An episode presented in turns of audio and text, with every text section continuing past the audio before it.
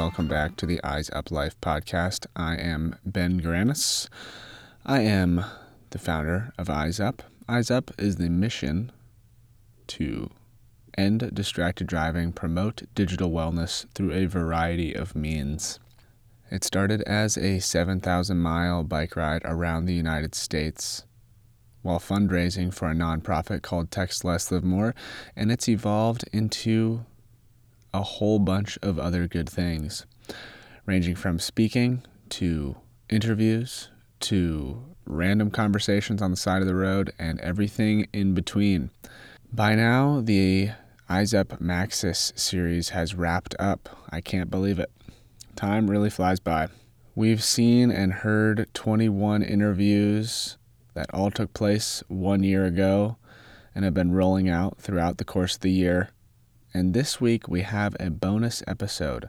I had a conversation with Eric Lederer recently following meeting him in the middle of Iowa this July on RAGBRAI. RAGBRAI, if you don't know, week long bike tour across the state of Iowa going from west to east. This year was the 50th anniversary of this big festival on wheels where there were over 30,000 people riding each day. In this peak of summer heat, all sorts of good food, good people, good music, just great times all around while riding through some of the most beautiful parts of central United States. I met Eric about halfway through RAGBRAI.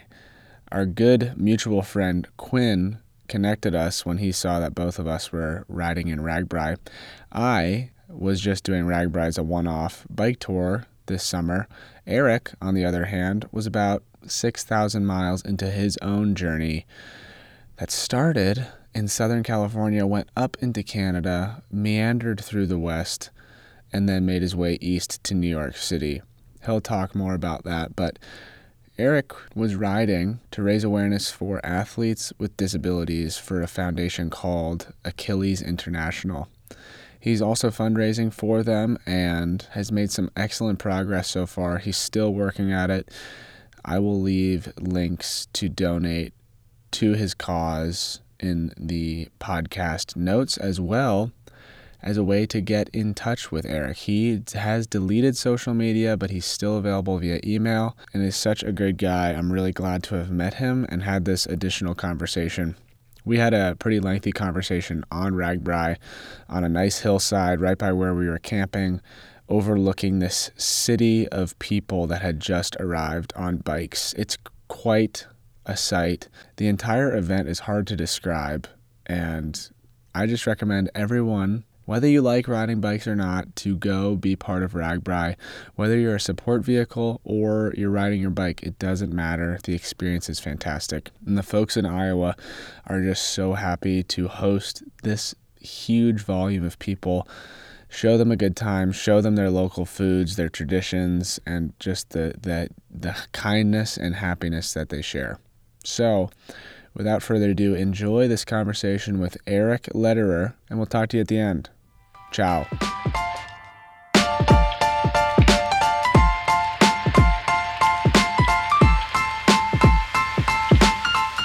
Dan, Eric, what's up, man? what's going on, dude? Dude, not much. Uh, Oh my God, you don't have any hair I know. I look anywhere. different, man. But dude, how are you? I'm good. I'm pretty tired, actually. I went for a, a long hike yesterday in the Adirondacks. Uh, I got back late last night, so kind of recovering from that, but can't complain. So Yeah, where in the Adirondacks were you? I was uh in the high peaks. Uh, are, are you familiar with Well, it? I only know like Lake Placid, really. Okay, I was southeast of Lake Placid by a bit, but I could see Lake Placid from Yeah, top. yeah, it's so it's so beautiful out there. Especially, is it are the colors uh, in bloom right now? They're past peak. They've gotten a lot of rain, so a lot of the leaves have actually fallen down already. Yeah, So it wasn't the best, but I mean, still, there's still a decent amount down low. yeah, yeah. Yeah. It's there. Anytime. How's uh, how's Boston? You're in Boston, right? Chicago, Chicago. Chicago. Oh, Yeah, that's yeah. right. That's right. Oh That's right. no. Uh yeah, it's good, man. School's good. It's been nice to like just have something to keep me busy pretty much, you know.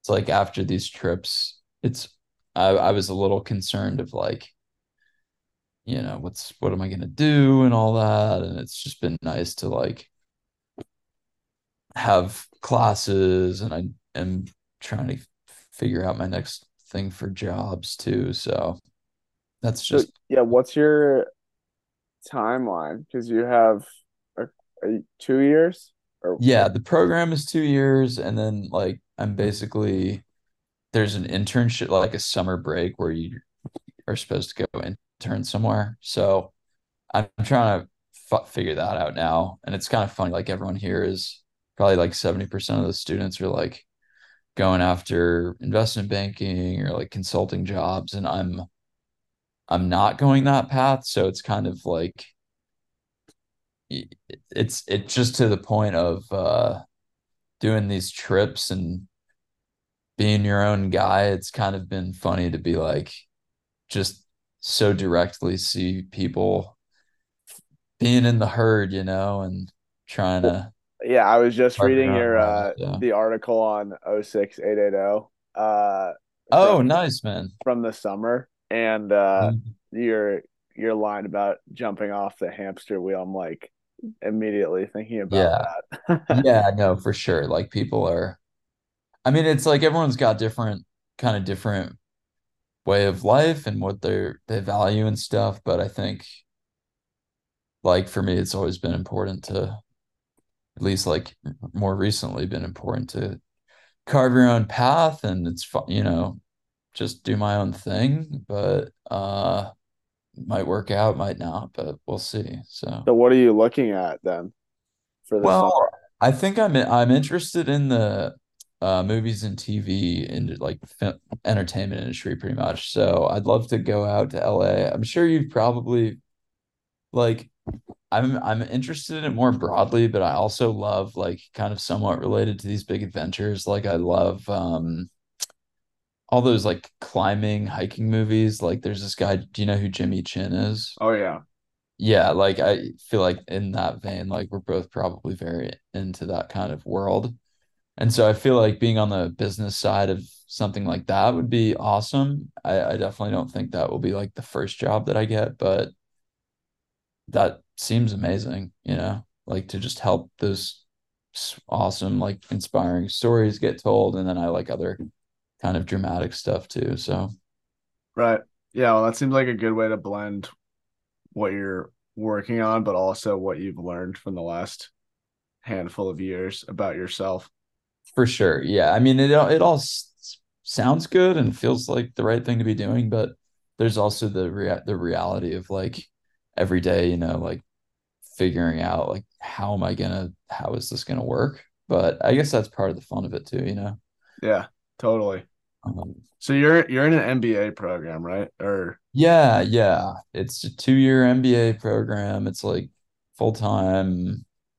Uh, everything's pretty good, man. Like the I don't know. I, did, I was a business major undergrad too, so it's like some of the stuff, the class stuff is a little repetitive, but I feel like I'm I'm here mostly just to like meet people, take some time to keep like exploring what I want to do, and not not necessarily for the classes and stuff, but the classes Right. are fun too. So yeah, well, it's got to be a big shift from riding your bike all through the spring and summer. yeah, man, it's been different, but I meant very much in the honeymoon phase of like being back in domestic life, which I'm sure you can relate to.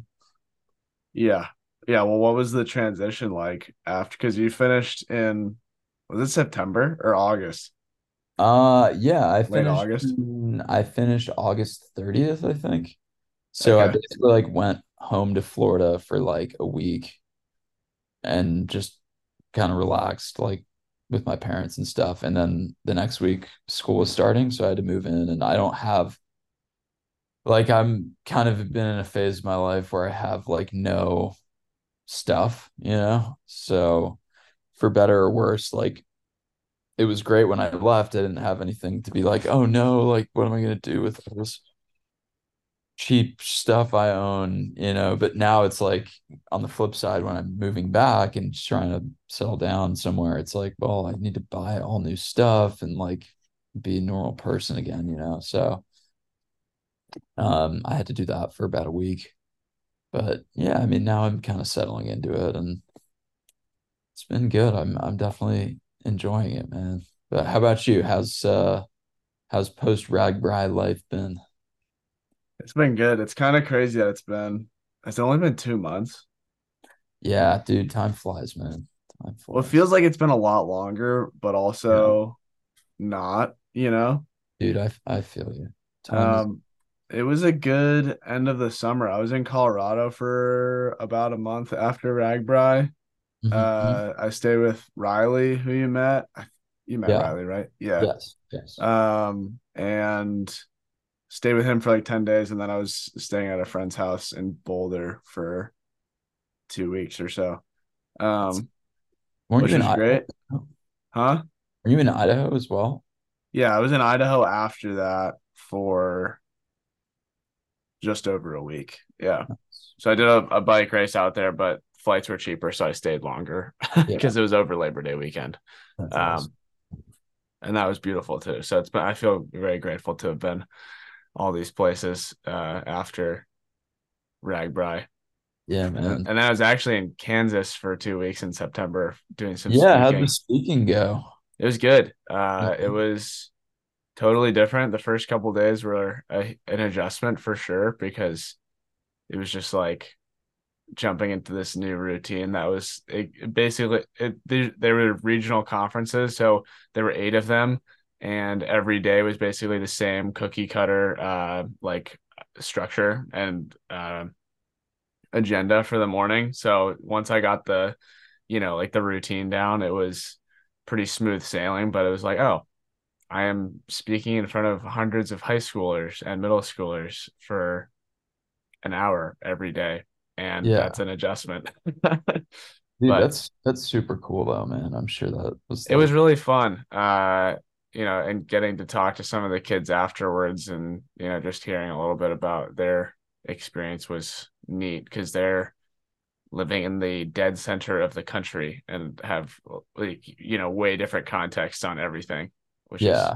which is neat you think you inspired any of them to do a big bike trip bike tour? I don't I don't know about that. It seemed like some of them were convinced to uh, drive safer or get their parents to drive safer. So Yeah. that's that's the overall goal. Yeah. Uh, although I did talk to a couple kiddos who uh, were cyclists, which I was kind of surprised about because like I I didn't know anyone in high school who was into cycling. I don't know about you, but it's like not a thing in where we were from in Connecticut. No, sir. No, sir. So I didn't realize that you're you probably mentioned this at RAGBRAI, but your folks moved to Florida. Yeah, they're in St. Petersburg, so it's uh Okay. Yeah, so it's it's always been kind of nice to go down there and just to hang out when it's How uh long ago did they move?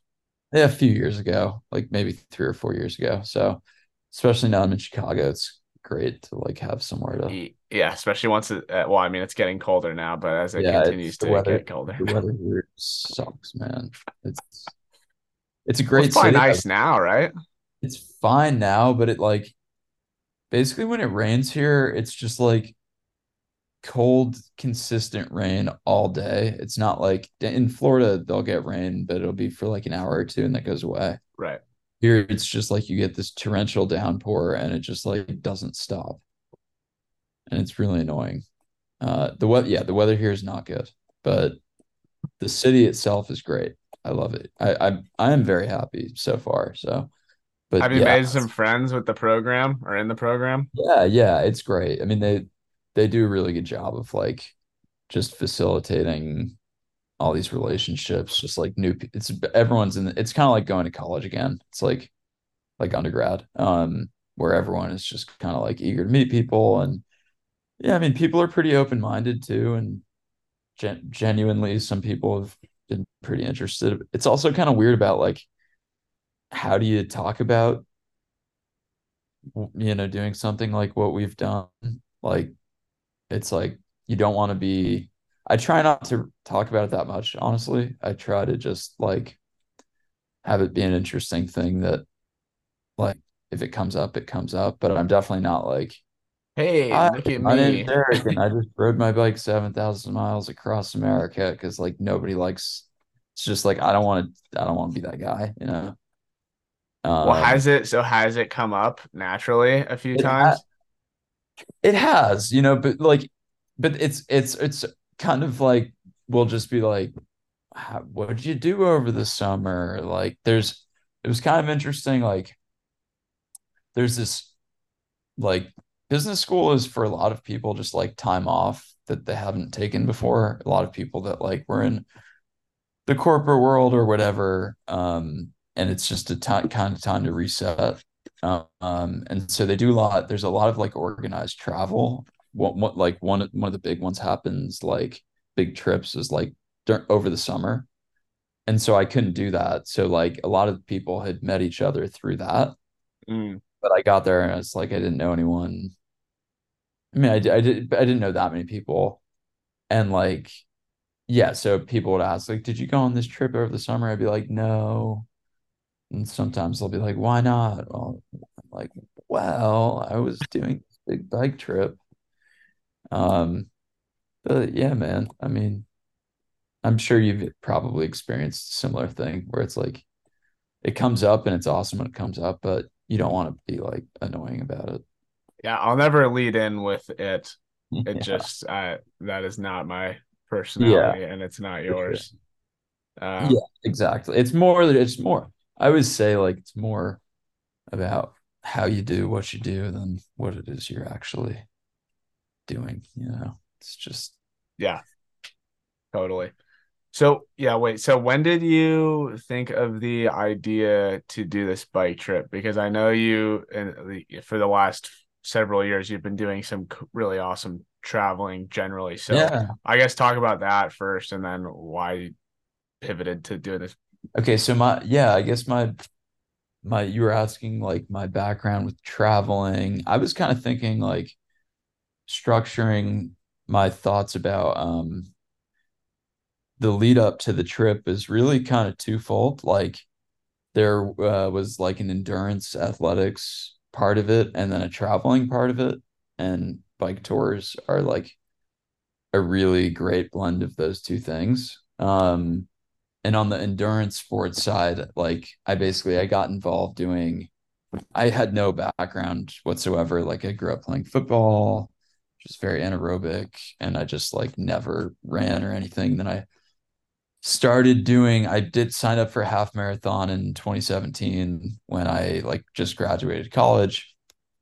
And it was just like a this seems like I I don't I honestly in hindsight like don't even know what compelled me to do that. I just did it.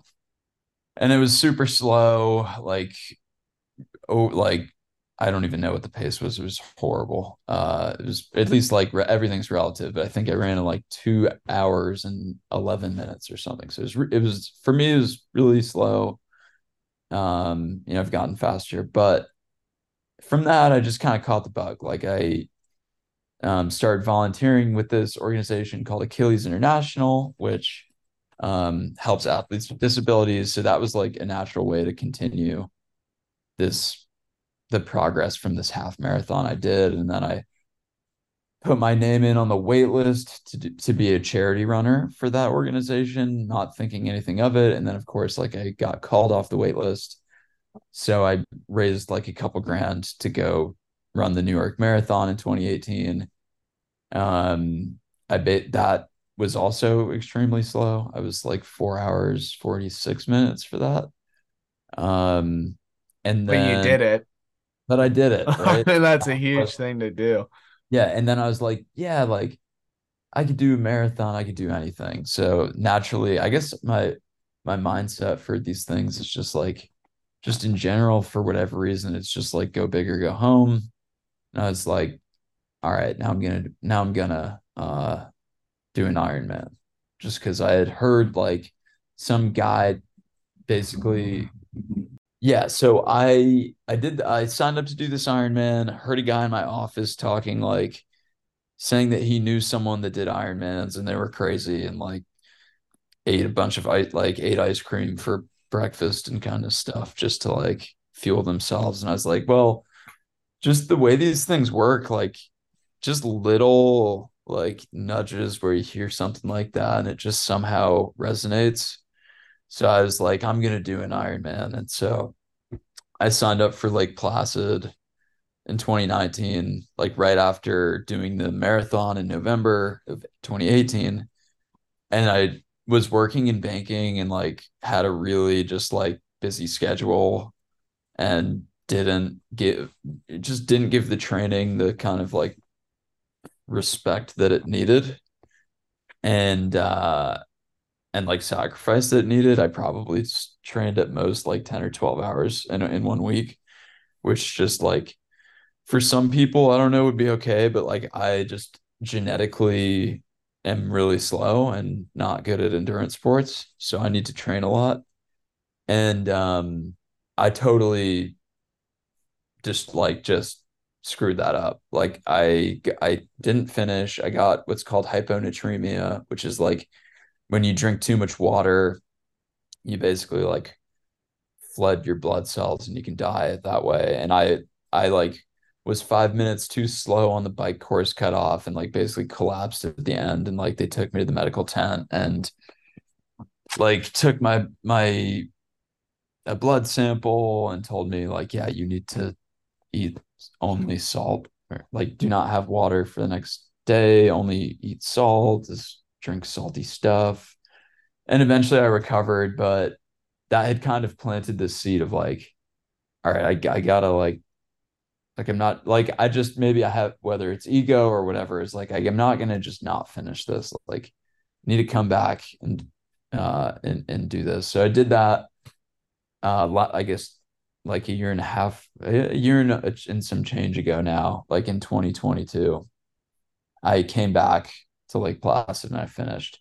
So that's kind of like the endurance sports piece of it. Um, I like I like triathlon. I was like, you know, got the bug. I was like, I just want to keep going, and I'm not very good at biking yet. Like, you know, I want to see what's there. So that's that's just my endurance sports kind of background. And then for the traveling part of it, which is another piece, like I basically I I grew up um you know not not being outdoorsy whatsoever. Um my family was not into it or anything like but I did my grandma was really into traveling like she went to every continent and would always just she was just like a really great wise person.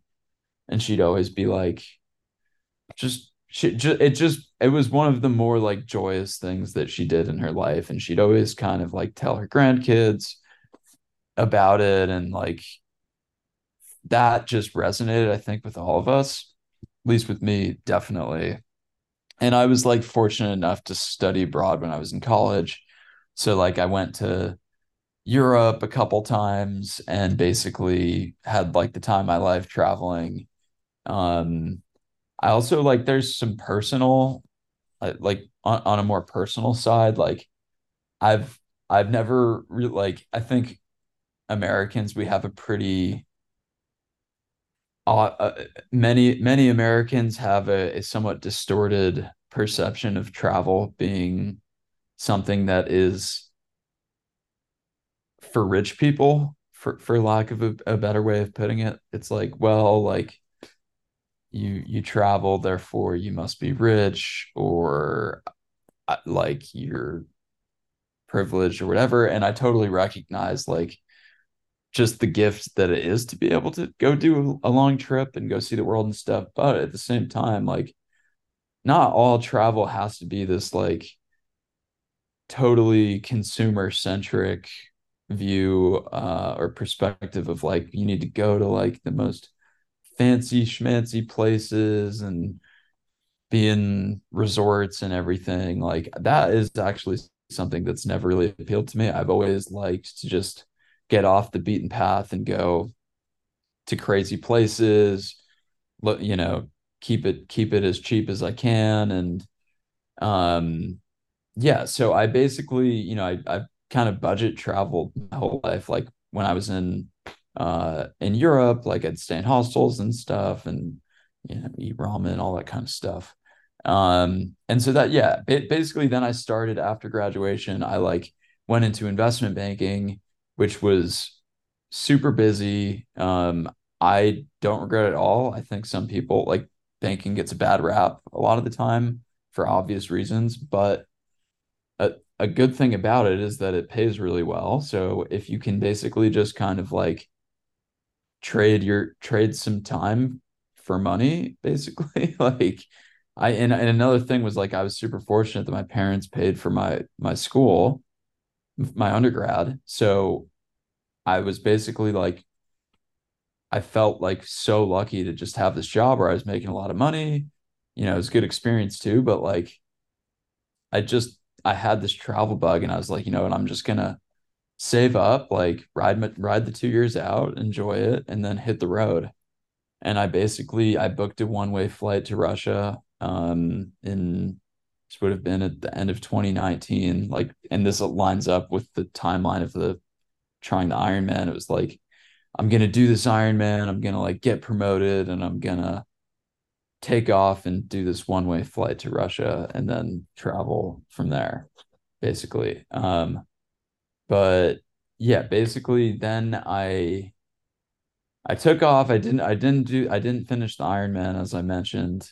Um, but I did I booked this flight to Russia and I had a basically a year around a year of just like unfettered exploration, but like by conventional means, like planes, trains, and automobiles.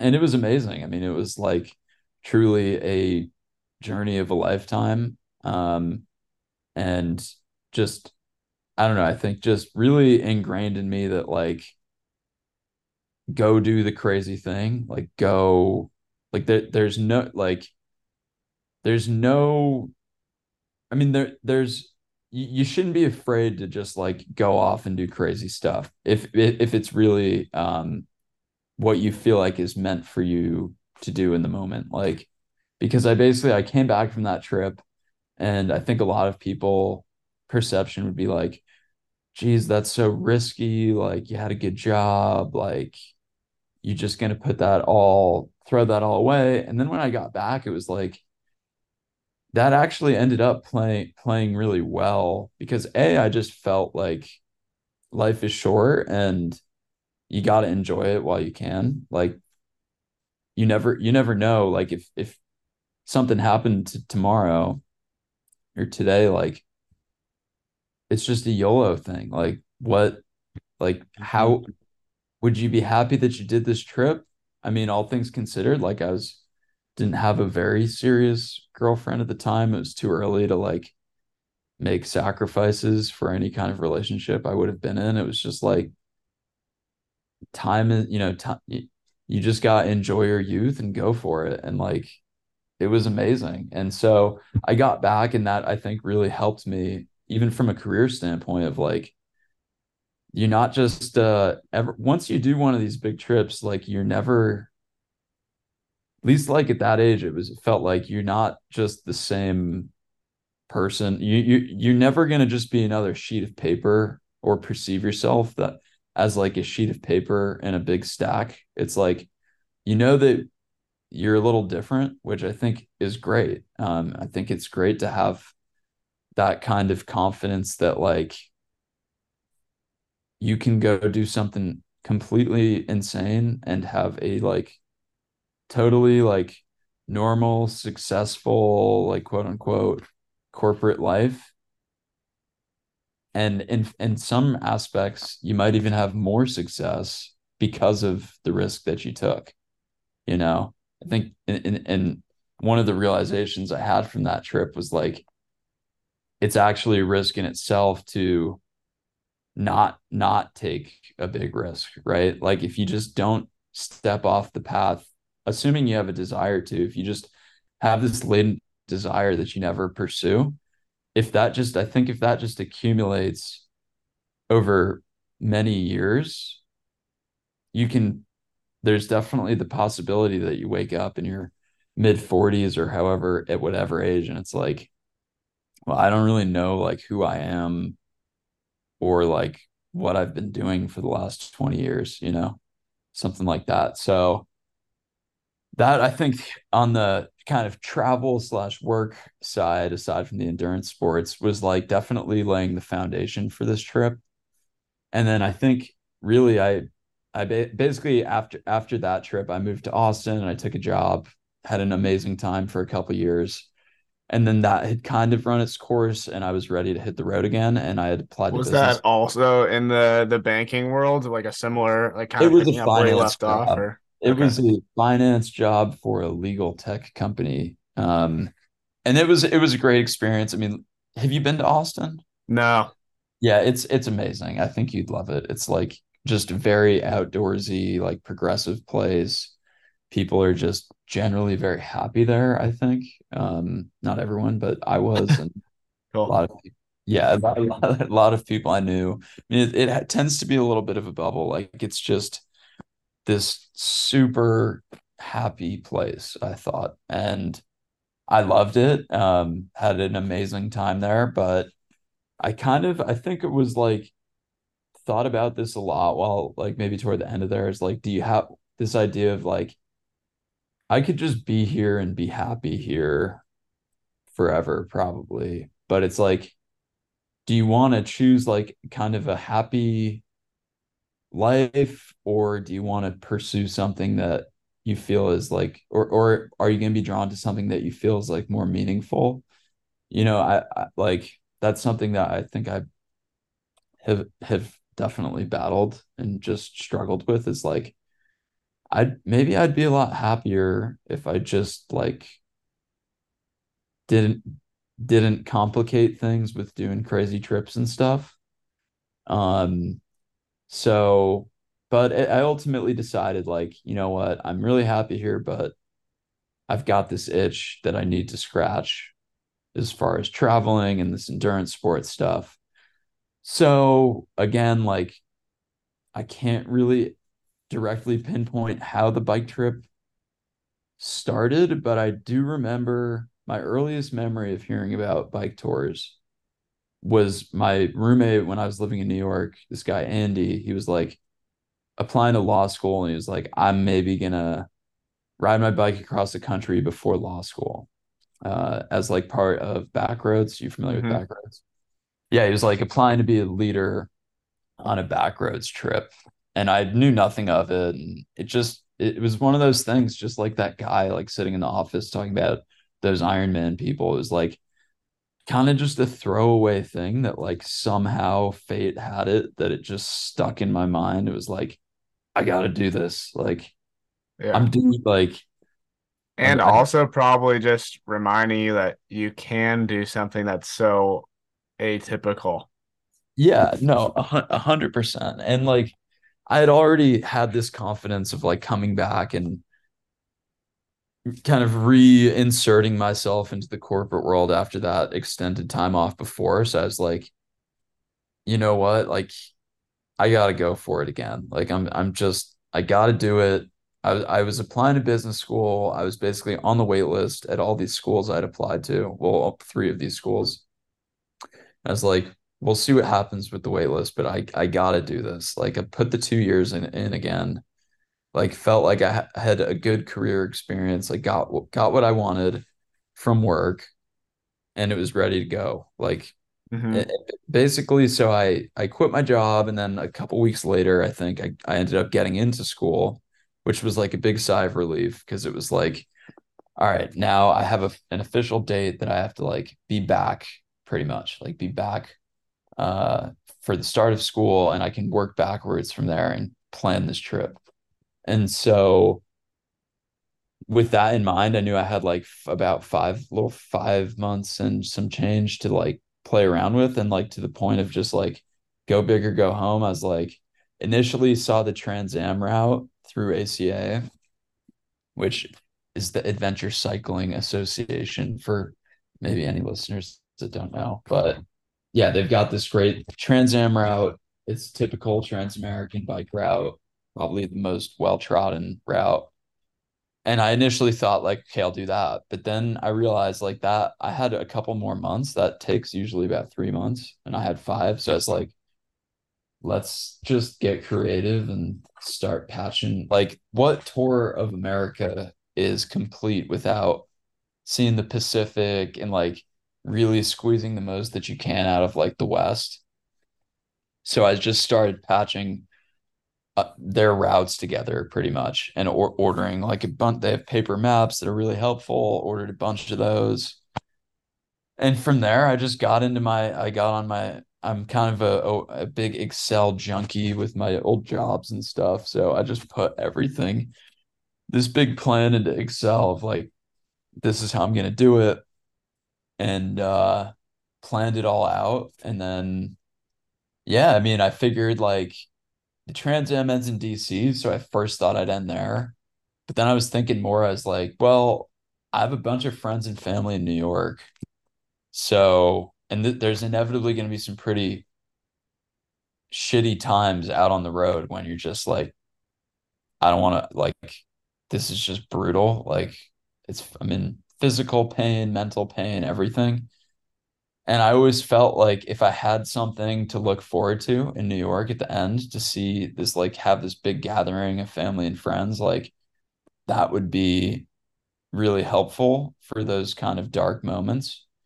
And so I figured like there was this bar called the Fish Market that my buddy had told me about. I'd never even been there.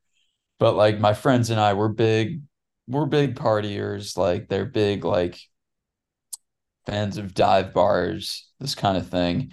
And this place just has this reputation, this like cult like reputation of like being an amazing place to like go have a big party. And so I was like, you know what? We're gonna, I'm gonna try to end this trip at this bar called the Fish Market in New York. And hopefully, like all my friends will be there, maybe some family will be there. And I'm to call the bride Operation Fish Market for that reason. And uh, yeah, I mean, that was kind of the whole plan. I was ready to go. I didn't, I had no idea if that was actually going to work, if I had like bitten off more than I could chew as I had done uh, with that Ironman.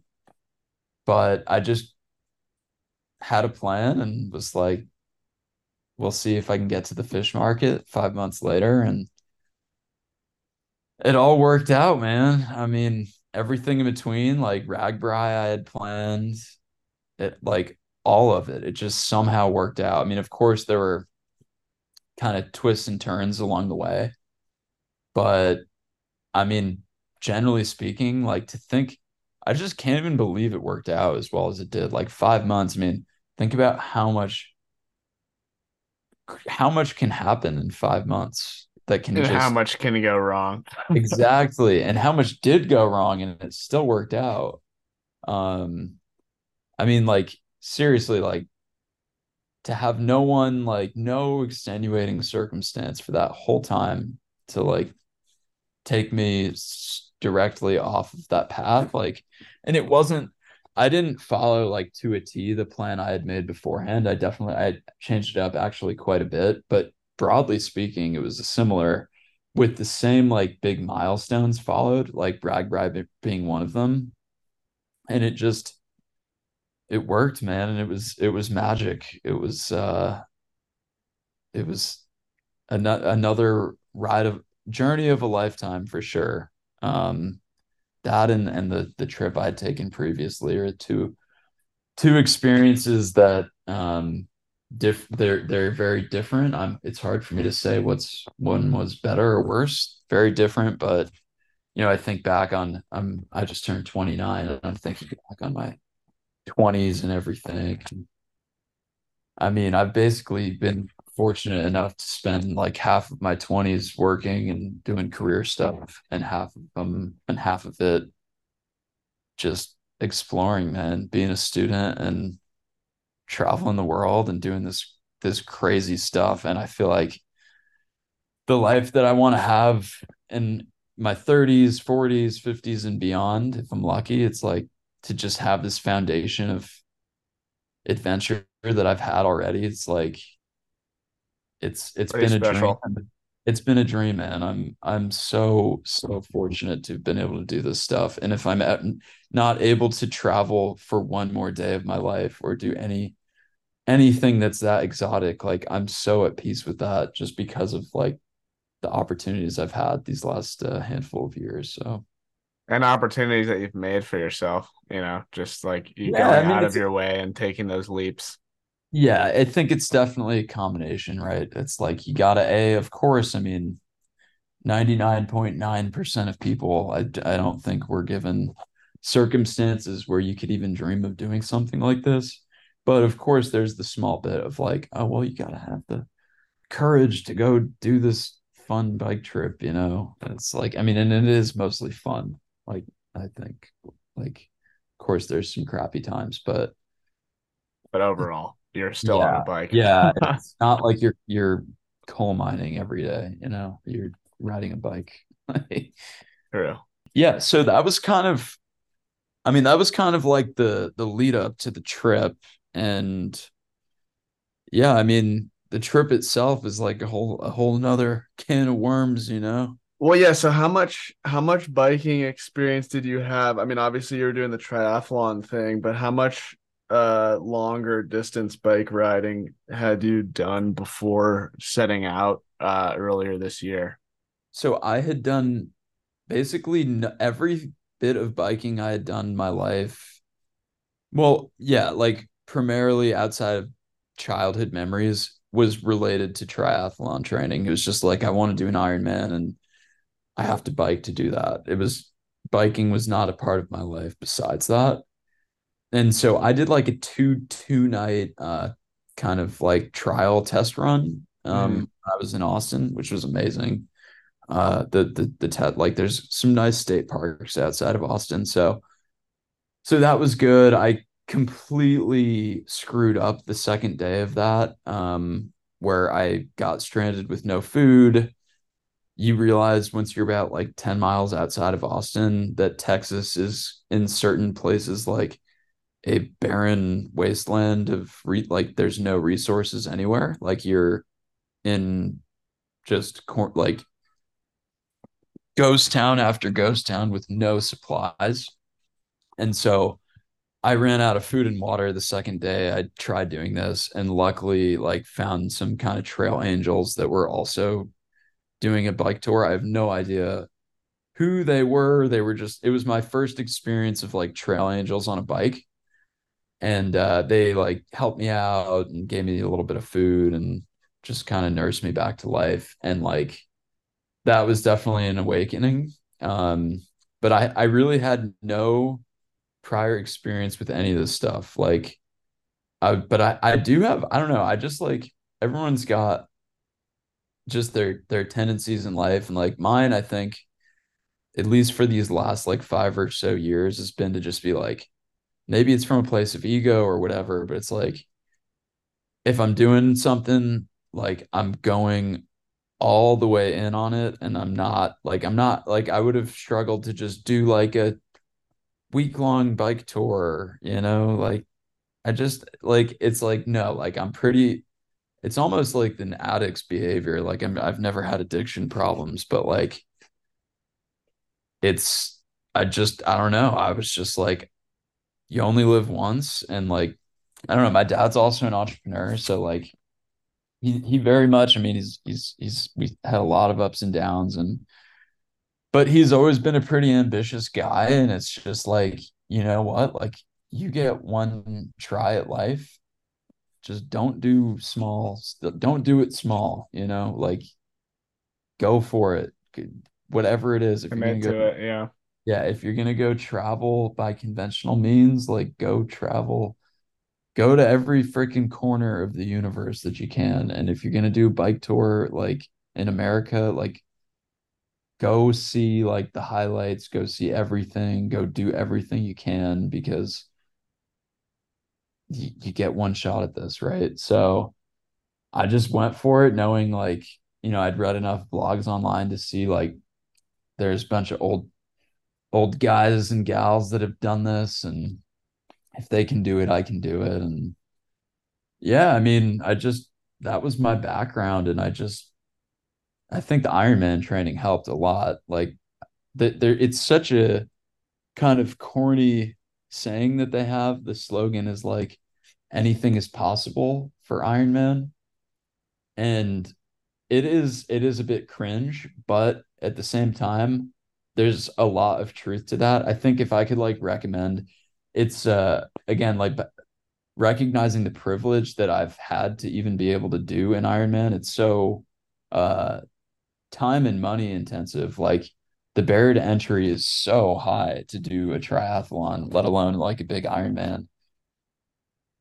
But I do think if you can afford it and you have the resources to do it, it's it's one of the best ways to endow yourself with that mentality of like what you thought was possible is complete like it's it's so it is it will open mental pathways that are just like uh, really mind-blowing honestly. It's like and i think that applies not to just to ironman but to other ultra distance stuff too. It's just of course it's a crazy grueling physical thing but it's the mental side that is just like i i mean like it just makes you so much more open to crazy ideas and crazy people. It's like and and, and just breaking conventional wisdom like because it, i just think it's it's it just makes it easier to see like okay what i think what what another person is doing with their body or with their life if they are saying like verbally if it's what they're saying sounds crazy to me it's a lot easier to just kind of question my own intuition and thinking like well maybe this person's onto something like mm-hmm. you know um but that's kind of a bit of a diversion from talking about bikes and I guess like my preparation for this but it, it, it all just goes back to like go big or go home and the more the bigger the thing that you try to tackle is like the more you kind of just have to believe in it and it reinforces that mentality well and you speaking of making the thing bigger you made it i mean you were working for a good cause while riding which it was is that an extension of the the marathon fundraising or yeah, yeah. That? So, so that was that was uh that was related. So like when I started doing when I did the was a charity runner, basically I got involved through this organization called Achilles that I had mentioned like helps athletes with disabilities and I was I figured like I'm doing this big trip and it's kind of a it's just a great excuse like why why the hell not like why I mean it's it's one of the most unique things that I'll ever do in my life. Like it's such a good opportunity. Like there's no reason not to pay it forward a little. And I was thinking like, you know, I've been fortunate enough to not have been like had personal experiences with cancer or um, family members dying of other diseases and stuff. Like, and of course that inevitably will be part of my life. But when I think about like successful fundraisers for me it's just like it's got to be personal like first and foremost it's got to be appeal to like my lived experiences and just thinking about this trip and the origins of it it was like well if i didn't go to that you know early um like group run they have group runs with mm-hmm. disabled athletes and like if, if i didn't do that back in 2018 there's no like it just I was just kind of tying all these events together. And it was like, if that didn't happen, if I didn't do the New York Marathon, then I probably wouldn't have done that Ironman, and then I wouldn't have done any of this stuff. So I was like, you know, I haven't been super involved with this organization, but if I'm thinking back of like my origins with all of this, Achilles is like kind of a foundational piece of it all. And so I figured like do fundraiser. Of course, I kind of naively set the goal at 50 grand, which ironically is the same goal that you had um for Eyes Up. And like yeah, I mean it it was good. I think the the fundraiser was an interesting I, I'm glad I did it and have been doing it. Like I'm right now kind of just in holding period with it where I finished the trip and I was just I need to you starting school and moving yeah, and I was just I've been buying furniture. Month or so just been like I need to just relax a little and like just just revisit at the right time. Yeah.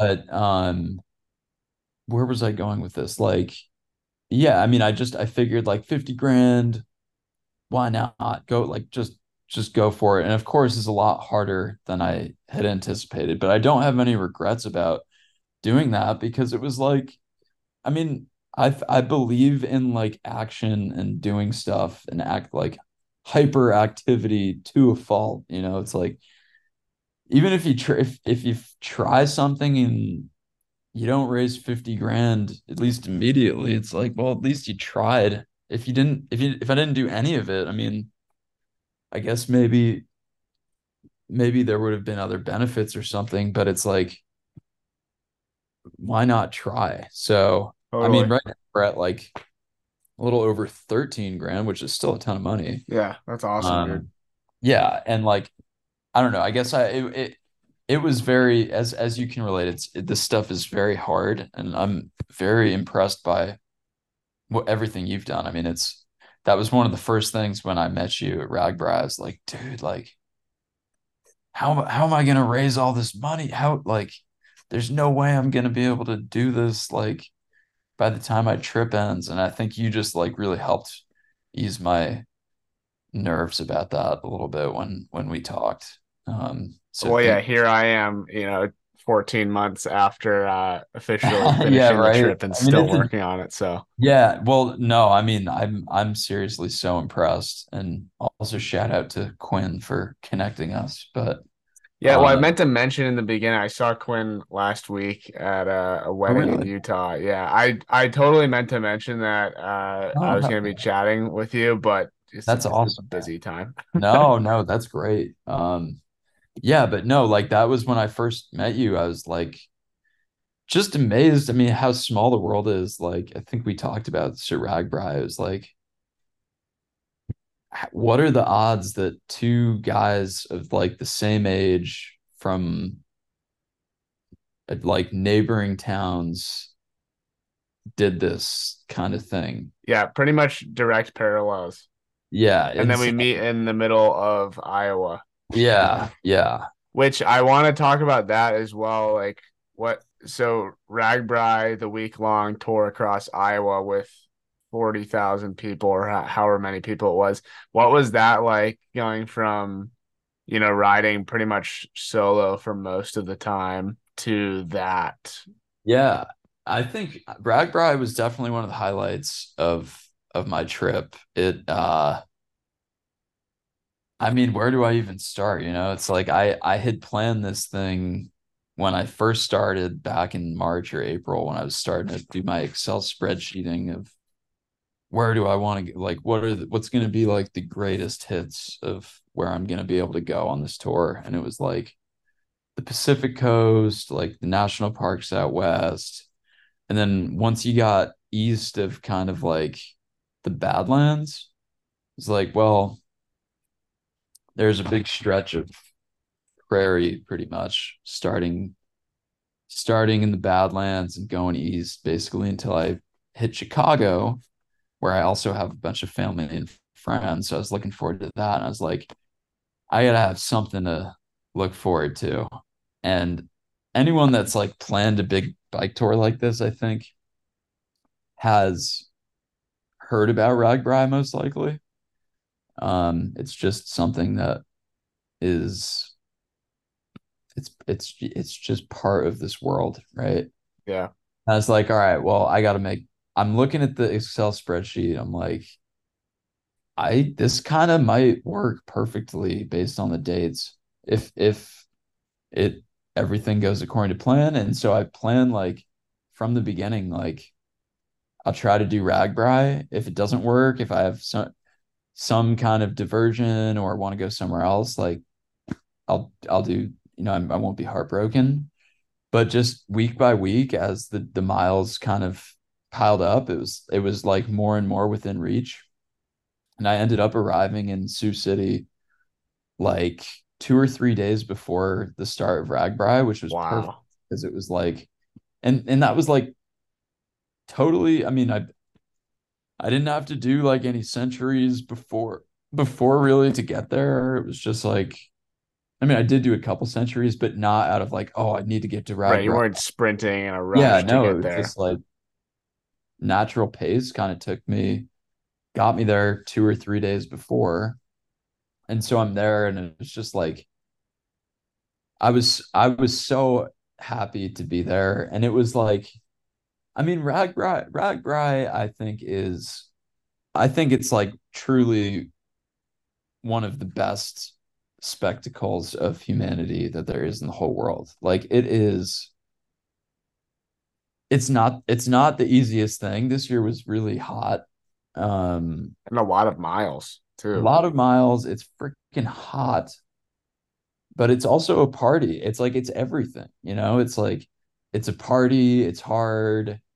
It's people uh, there's def- definitely skews probably like older white dad demographic, but there's also all kind like I was kind of surprised by how diverse it was, the different bikes you'd see. You see like people on rollerblades, on those big like unicycles, like just what a what an experience. I mean, I think I did a uh like fr from the standpoint of of going from being alone for all that time to then going right into into this giant festival with like and meeting I mean and then meeting you and your buddies like was just like and and another insane like just this crazy surprise that like added another layer to it so it was And like that wasn't even in the beginning. That was like halfway through the week. yeah I don't even remember like what the like I don't how that happened I guess Quinn must have Quinn, I think, had just seen on Instagram that, or like knew that we were both doing it and was like, here we go, connection time. yeah yeah exactly so Classic Quinn. My favorite, honestly, probably my favorite part. One of my one of my favorite memories of RAGBRAI was when we first met, when we were sitting in that spot. on the hill. Yeah, that was amazing. Yeah, Like- just like getting to see everything going on below Yeah, the yeah. city operating. Oh my goodness, man. That was yeah, because I was just like still at that point trying to meet people like in a festival like that. It's like if you go alone, it's like uh you're gonna meet random people, but it's always kind of you socially you're kind of like trying to figure out like all right, like what are the groups of people that I know here, you know Um did you did you know anyone going into it that was no, I didn't. And you just showed up and was like, all right, here we go. Yeah, well, I mean, you do a solo trip like this, and inevitably you get comfortable meeting random people. Right. So it was all going to be super spontaneous. And I also think like the trip that I had done helped with this like a couple years ago, where it was like tra- traveling alone, you just have to meet random people. I think people just we just have an innate need at least I I do and people in general do i think have like an innate need for social interaction.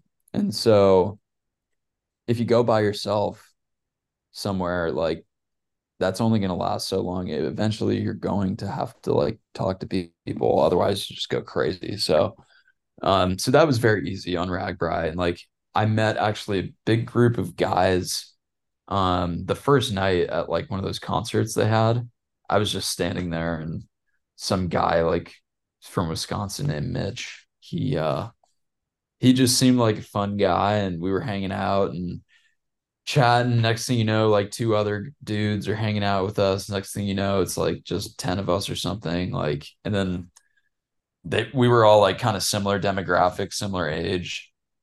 We were partying together all week like but it wasn't like I need to hang out with these people at all times. It was just like I'm in a group text with these guys. I'll see them, see see them like I don't know every day, every other day probably, and similar deal with like your group of buddies. So it's just cool to like have a couple different random groups of people there. You'd like I'd be riding alone at, at some points and I'd just see see like you your buddies or them be like, yo, Yeah, right. You know? Like what? Like uh, of course you're gonna see each other, but in a sea of thousands of cyclists, like it feel it felt at least to me like I saw people I knew more frequently than I should have given the odds. For sure. And like it is kind of crazy by the end of the week. Like you have people that you just start seeing again and again. It's like, oh, like this guy or this gal. I I also thought that the I think the Air Force part of it is one of the coolest things. Like this idea of like there's gonna be like 80 of these Air Force people there to like support everyone that gets a flat tire it's like such a cool like microcosm of the world. It's like Mm-hmm. you know that these Air Force guys and and some gals like have your back. You know, it's like it's this little. It's just this little world that is like so. I don't know. I guess there are a lot of festivals like that. Well, th- there's nothing like RAGBRAI, but just from the standpoint of like the structure of the festival and everything, it's just it's amazing. And and to the small world uh part of it like did i tell you about I, I may have mentioned this guy like basically when i got on warm showers when i started planning this because it uh it's just an similar to RAGBRAI it's something you just hear of when you're planning this stuff and anyway i never thought my parents in a million years would, would want to host anyone on warm showers and then sure enough some i get a message i like I was moving, so I put my address as my parents' address. And Mhm. so I got a request from this guy being like, I'm on a tour in Florida. Can I stay with you? Like I'm going through St. Petersburg where my parents live. It's like, sorry, like this is actually my parents' address, but like I'll ask and see if they'll host you. And I asked, and like to my surprise, my mom was down for it. And so this guy, and the other thing was like his background was like he went to Indiana, like he lived in Chicago. His kids went to Indiana, which is where I went to college. Uh-huh. I told my parents, I was like, can you help this guy out? Like he seems like a normal, nice guy. Whatever. So he he stayed with them. And then I thought, you know, apparently it went well and everything, like nice guy. And then that was that. I didn't think of it for the next like six months. And then I'm riding on RAGBRAI and I see a guy wearing this like cutter shirt, which is just like a Mm. reference to the little 500 at, at Indiana, which is like a big bike race there. And anyway, so I just this guy, like you, I'm sure you had a million of these conversations that week. It's just someone riding next to you that's like, Hey, first RAGBRAI, like, where are you from? You know, like, you ever done a bike tour before? That kind of kind of stuff. So I'm I just see this guy in this basically Indiana shirt. We're talking. He's like starts just going through things. He's like, yeah, like I got a couple kids that went to Indiana. I like did this bike tour in Florida in February. And as he's st- listing more of this stuff, the dots are connecting. I'm like, dude, like, is is your name Bob? No way. like, yeah, man. It's like, dude, you stayed with my parents in Florida. And he did. It was so that was the guy, That's unreal. right? Yeah, just wild. Do you remember also there's a guy, he's pretty recognizable. He wore he would ride in a hockey helmet. There was an old guy riding on RAGBRAI in a hockey helmet. Okay. He he was you couldn't miss him. If you saw him, you'd know. Did he have Anyway. a unique bike or was it kind of like a Um, he was really old and kind of senile, honestly. Um, Mm, but like not not not jumping out of me, but he he wore this hockey helmet for his bike, uh, for his Yeah. setup. And anyway, we were we we were like the other group of guys I was with, like they were talking, we were just kind of having a laugh. This guy's like wearing a hockey helmet, like good for him.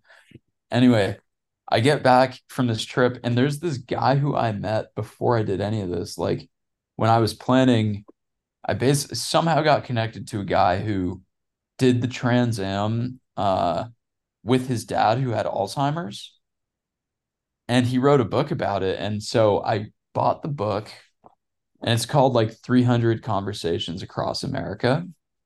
The guy's name's Kari Loya. And so I'm reading this book after my trip is over. And basically, the point of the book is it's just like little snapshots, quotes of conversations that he had. It's like kind of a coffee table Mm-hmm. picture book, but also like there's the story of their trip. And one of the uh one of the stories that he has is this and he did this trip in 2018, I want to say. And one of the stories that he has, one of the pictures, is this guy in the hockey helmet. No I'm way. just like, dude, I, I met this guy on RAGBRAI. wow. So it's just like the bike touring world is a very small world, even though it covers a lot of ground and you can do it anywhere. Um, but yeah, RAGBRAI was just kind of part and parcel of that. Just what an what an experience, man. So how was so RAGBRAI was the last week of July, and then you had about a month of riding after that. What was the transition out of RAGBRAI to the end of your long trip?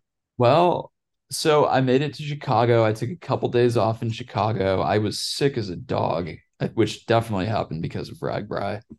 Um, Not I was really sick in Chicago. Took a few days off. Hung out with friends here. That was amazing. Um, and then the stretch the stretch between Chicago and New York was like it was and I had thought it would be this way going into it. It was like this is this is the time where the end is in sight and you just send it. Like get to New York, like just go for it. I mean, not necessarily in a mileage standpoint, but just in like like you can you can taste the end and you gotta it just changes your mentality about it, right? Yep. But I also like because of the flexibility I had in my planning, like I did uh have you ever done the gap in C&O? Or you know about it? I definitely know about it. I don't remember. I don't think I wrote any of it. Yeah, so Appalachia, but you did go through Appalachia, yeah. Yeah. Yeah, I think, and I think I texted you about this. Like, I think no matter how you do it, if you're on a bike tour across America and you need to go through the Appalachians, like that is going to be the hardest part of the trip. Like that, no matter what region or part of it you're in, I think that is combination of the steepest hills and like Uh, some of the most poverty too. So it's like you get this like and it is it is very beautiful, but at least to me, like there's nothing that compares to the mountain passes out west. So like the beauty is nice, but it's not It's I don't different. think it compares. I I really don't. Like I think out west is like just but that maybe that's just personal preference. But like so I kind of lucked out in doing the gap in C&O because what it is is like this towpath, right? That like essentially shields you from what you get off off of that towpath for a few like a mile in any direction and you're immediately climbing and not just like casual climbing like we're talking like 10 to 20% climbs like immediately um and so to not have to do that for 5 days and like to cut through most of there was definitely a couple days where it was really crappy You can't to- you can't totally avoid it. yeah, exactly. But like I felt like I kind of almost I almost wussied out in a sense. It was like I had it handed to me on a so. silver platter. Yeah. But like I I also I didn't feel guilty about that. I mean, I I wouldn't have felt guilty about that anyway, but I did think that like the beginning of the trip was so grueling that I think I had kind of like earned that part of it like because I went northbound on the PCH at West. So you started, did you start in San Diego? I started in LA. Um, Okay. I started again, like to the concept of like bookending it with friends and family. Like I had my my brother's in LA, my best friend is in LA. Right. So like it was just like I gotta have something like there's something about these trips where it's like you do these trips alone, but it gives you so much more appreciation of the the family and friends that you have in your domestic life like it just amplifies that so much. So I, st- I I started out there and I knew like going north, I knew there was going to be headwinds every day for the first month of the trip, pretty much, and they were at, they were as bad as advertised, like maybe worse in some places. I had no idea how miserable that was going to be.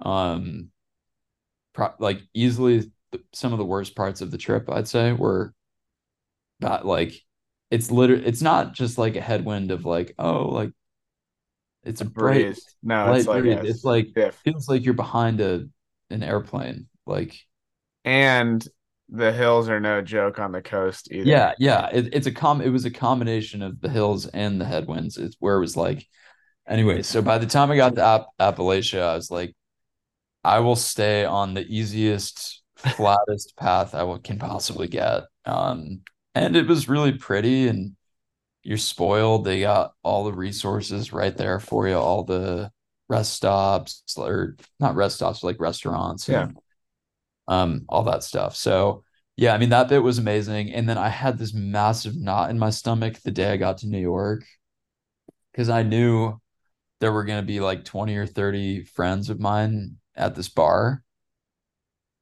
And I got there early and I was to just do this like sentimental kind of tour of New York and like just relive, you know, some of my favorite places there, go to bike around Central Park and stuff and just take it all in, right? Like this was the last day of this journey and I was just like I had this moment where I was on the ferry going from the Jersey Shore into Manhattan where for some reason all these seats are facing the same way toward the front of the boat and I'm like got on late and I'm like looking facing maybe like 50 or 60 commuters on this boat and I'm looking at them and just had this moment of like looking at these people and feeling so it felt just so crazy to be in this like mundane place after doing this journey. I'm just sitting there like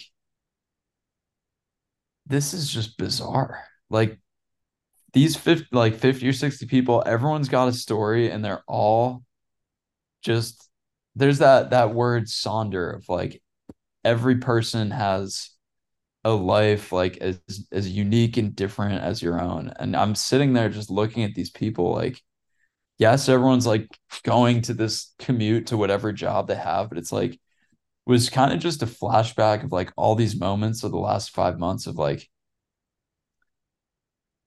everyone is just so unique and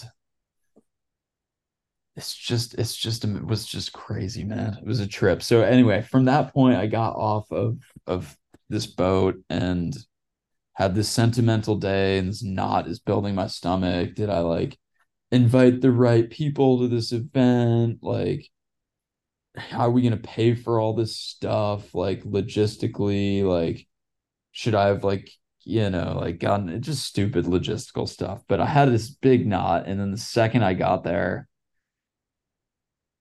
it was just euphoria man. It was it was just an amazing amazing night that i will hopefully never forget and just a reminder of like why I did all this stuff in the to begin with, you know, to share this experience with friends and family and celebrate with them. It was just like I'm so happy I ended in New York because like yeah, I mean these are my best friends. Like my my parents flew up for it. Like, you know, I have like you get and as you get older, you get all different friendships all over the world and stuff. But like these are my high school buddies. These are definitely my closest friends. Um, and just to be able to share it with a lot of them was just like it was a dream man and yeah i i uh i don't really know what to say it was the best way to end a unforgettable five months of my life and now i'm you know looking forward i am not really dying to go do another bike trip right now, um, or any kind of crazy trips. Fair. Yeah, fair. I'm really just enjoying domestic life, and I think part of the challenge for what's next is like the challenge of not doing one of these things. Like, you know, like it sounds kind of arrogant, but in a way it's like doing these big trips is and maybe we talked about this during RAGBRAI, but like it's um it's it's oddly now become something that's comfortable for me where like going and going if I was gonna like go climb Mount Everest or something. Like it sounds ridiculously arrogant to say like that's something that I'd be comfortable doing. But like I now mentally am at a place where I'm kind of like, okay, like this is actually familiar and comfortable to me. What's a bigger challenge and it is actually like pursuing a life that is more true to like the things that I value. And that is, I think, sometimes at odds with the idea of like going climbing Mount Everest. Like the the idea is like to channel this, and the challenge really is to like find joy and be able to settle down and like have a home life that I'm proud of and to not just necessarily be like in two years i'm taking off again you know right, like right it's like it's like an ongoing um process. And i don't know maybe hopefully someday i'll i'll get back out there again. But right now i'm i'm i'm just embracing this period of like like bring these experiences back into into a domestic life that you that I I want to have, you know. Um so yeah, I mean that's kind of that's kind of it. Covers like at least so, yes, New York to or Iowa to New York, but so what okay, so you finished riding, you had the big celebration in the city at a place that you know and love. What was what were the first few days of not riding like? What were you doing and how was your mental state? Because the the transition out, yeah. I think, was hardest for me. Yeah, I I honestly like what can I say? I I went to New York. I was I basically had one day after the trip to just like hang out, do abs I I from what I remember, I was honestly like did absolutely nothing like I stopped I'd been writing every day, like journaling. I uh-huh. stopped uh-huh. doing, I stopped writing for like 10 days or something. I was just like, I'm not doing anything. Like I I had this grand plan of like when I was done, I was gonna like lock myself in a cabin somewhere and like record everything, like write a book or something, which I still might want to do at some point. But I think I really just decided to be like, you need to just take it easy. Like take it easy on yourself for however long.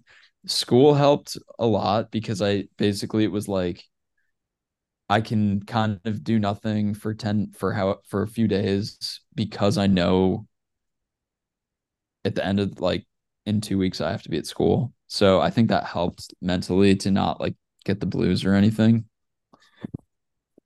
But yeah, I mean, I, I I don't even remember. Like I must have just chilled, hung out with my parents. Like didn't do much, man. Just enjoyed it. Just was grateful to have a bed, like a bed to sleep in. For me, I'm super sensitive sleeper, so like, yeah, that was that was amazing. Do you have yeah. a, a rough sense of what your breakdown was for sleeping on the trip? Probably 60 to 70% camping, 20 to 30% warm showers or 20 to 20 to 30% warm showers and everything else was like uh if I got really miserable, I'd get a hotel. So yeah, that was probably like 5%. Uh, I don't know. Fair, uh, only just a handful of nights. That's Dude, a lot I, of camping. I know, man. Well, I'll let you go shortly. I had a couple questions that I wanted to kind of close out with. Uh, For sure, man. No, dude, this is great. This is my first first pod about the trip. So well, it's been fun to hear you talk about the the whole experience, just kind of like where your mind goes as you're talking through things. You know, yeah, no, I'm I've been babbling. I'm sure. well, there's so much, and I have a hard time with this too. Is like there's so much that you take in and experience on a trip like this, and yeah. to distill it into a couple sentences is impossible. So like naturally while Yeah. you're sharing one thing, your mind's gonna be like, Yeah, I oh, know, I know. It's hard to stay focused. like you could you could write three Bibles worth of information probably on your experience. Dude, I totally feel you, man. Do you, well, speaking of distilling into an obnoxiously small amount of Yeah. uh, sentences, do you have a favorite memory or experience from the trip? Um, well, everyone said that Going-to-the-Sun Road and Glacier was going to be the best part, the best day of the trip. I also didn't even plan on going to Glacier at the beginning, but it was one of those things in being like nimble and agile with the planning. I was just looking at it and like I'd say once a day every every week or two, I'd take a rest day and just like maniacally look at the next like week or two or three's route planning. And at one point, I was like, all right, I have more time. I gotta, s- I like Glacier just seemed amazing. And uh, everyone's like, yeah, Going-to-the-Sun Road. I met probably five or 10 bike packers that had done it before. And every one of them was like, this is, it, it's just as good as it gets, pretty much. And I was like, all right, whatever. Like, I'm to manage my expectations going in. And it was, it was that good. It was, it's Really? just like, have you been to Glacier? No. Dude, it's, it's special, man. It's, uh, I woke up at 4 a.m. like to go basically ride during sunrise because the, it's this, it's this road that like cuts through the center of the park. It's like the road and not like Yellowstone where people are like, well, I don't know. I basically the, the it's super busy, so they close it to bikers from 11 to 4. So I was like, all right, I'm gonna get up at sunrise at four. I got up at four, was on the road by five, and I went at sunrise. There was like almost no one on the road, and it was this just this day I had the road completely to myself. Um, it just had this realization, this like overwhelming joy of just like joy to be in nature at this place that is like truly world class. Like it is, it's just such a such a special part of the world, man. Like there's got to be no more than like I don't know. Well, I guess there's a lot of really pretty places, but this this this the more you travel, the more you learn. Like nothing's that unique, but oh man, it's wonderful. So that was just like probably the most joyous part. And yeah, I mean that like arriving in New York, what were the other highlights? Like there's just so many, man. It's crazy. Right. Well, I mean, I think that kind of gets it is like the thing that hits you first, which is Yeah. what you just said. Yeah, I could go on and on for Totally, totally. What was your, I mean, that's a lot of days on the road to figure out food and everything. What was your go-to food or snack that you maybe are tired of now or maybe not? Dude, I ate like a pig, man. I ate like just this whatever the easiest stuff was to go down. So, you know, I guess I'd i'd like liked getting those bagged salads at the grocery Yeah. store. That was helpful because it's just like really it's not messy. You can just I you eat the entire thing. Um had that like helped to have that really long ultralight spork that I had because you get like all the way into the Oh, yeah. Yeah, that was really good. I highly recommend those. Um, at the beginning when it was colder, those freeze-dried meals were like a godsend. I loved those. I also had a routine of oatmeal when it was colder out. The problem was as it gets hotter throughout the sun, like there was kind of three climates throughout the trip. Early on, it was like cold and rainy. Not it was it was cold. It wasn't that rainy. Cold and kind of dry, then like mild and dry, and then like scorching hot. And like once it became scorching hot, I left. When I got to Chicago, I left all of my warm weather or my like warm stuff there. I left my Jetboil. So, because like the last thing you want to do when it's hot out is boil water, you know? Yeah. So I did, yeah, but but now oddly enough, I've like whipsawed back. I'm like trying to be vegan now. At least in my apartment. Um, and I've really liked that. I just I love like being able to prepare vegetables and like that's been another part that's just like it just gives you so much joy when you get back from this one of these trips. It's like just the ability to have a kitchen and like cooking supplies and like to be able to make even simple stuff is just like oh Life it's, changing. it's so great, man. And I, I hope I hope this like joy just never goes away. It's so nice. Well, you'll at least be able to remember the joy, hopefully. Yeah, man. Of course. And then last last thing, Eric. So going forward, I mean, I know you're in school for two years.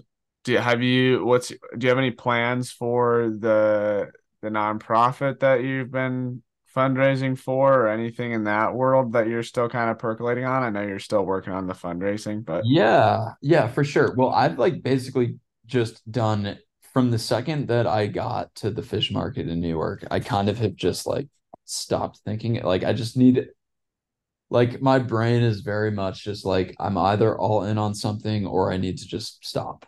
Like it's not, it's very hard for me to just be like casually going about it. So for the fundraiser, like I got to think through it more. Like I'm back going back to the point that I made about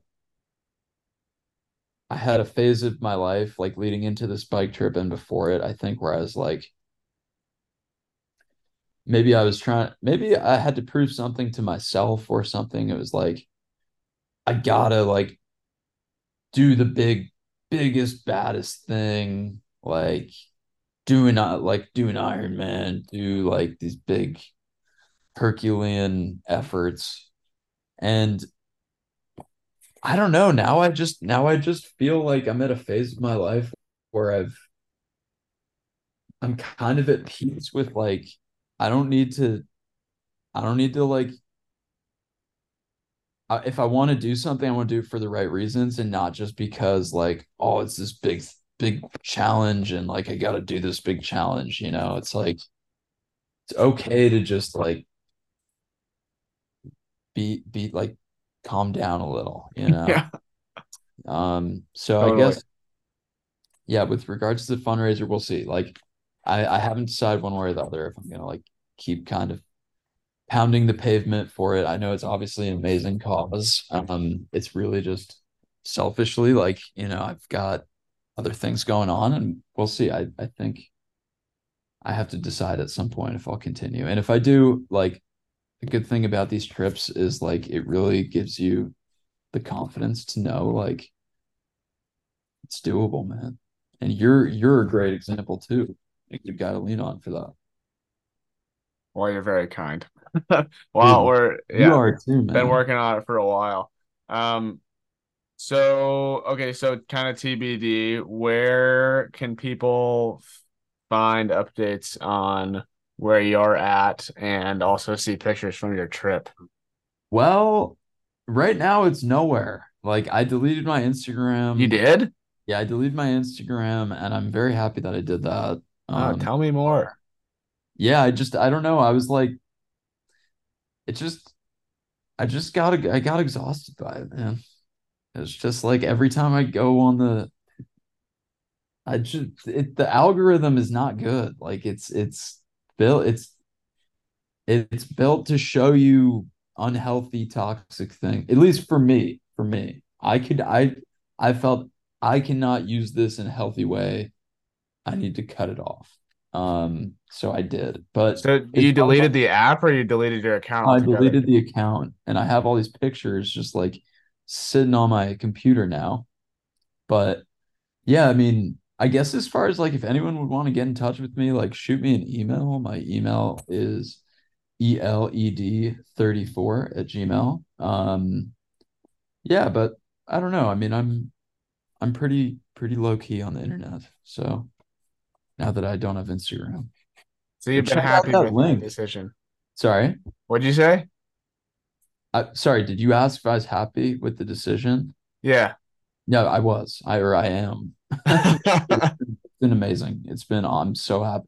I wish I had honestly done it earlier, but I also don't like think that anyone that like it's just it was right for me. But but yeah, other than that, I mean, also like that link, I have the Linktree that has like information about the trip and those Oh, updates. right, right. So yeah, I mean that's a good way if if anyone's interested in reading some existential meanderings Sweet. trip. But yeah, man. Well, thanks for sharing some of your story, Eric. Dude, thanks for listening to uh, me go on and on about it. Well, there you have it. Thank you so much for listening to that conversation with Eric, my new friend, who I met three months ago in central Iowa. Like I said in the beginning, and like he mentioned, Eric is fundraising for Achilles International and he could really use some support. So please consider making a contribution. I will leave a link in the podcast notes so you can go make a contribution. Any amount makes a difference. It's a really great cause. And I'm just so glad to know Eric and to have had this time with him. Hopefully, you enjoyed hearing about his journey, how he got where he is, and some of his takeaways that he's had in his life uh, since growing up in Connecticut. And I don't actually know if we talked about it, but we grew up very close to each other in southwestern Connecticut. I never knew him. I also never knew Quinn, and he grew up in the same town as Eric. That's how they know each other. But the world connects you to other people in mysterious ways. It's just fantastic. Thanks for listening. Stay tuned. Make sure you subscribe to the Eyes Up Hump Day Treats newsletter so you don't miss any updates. And we'll talk again soon. Thank you so much. Have a good day. Bye bye.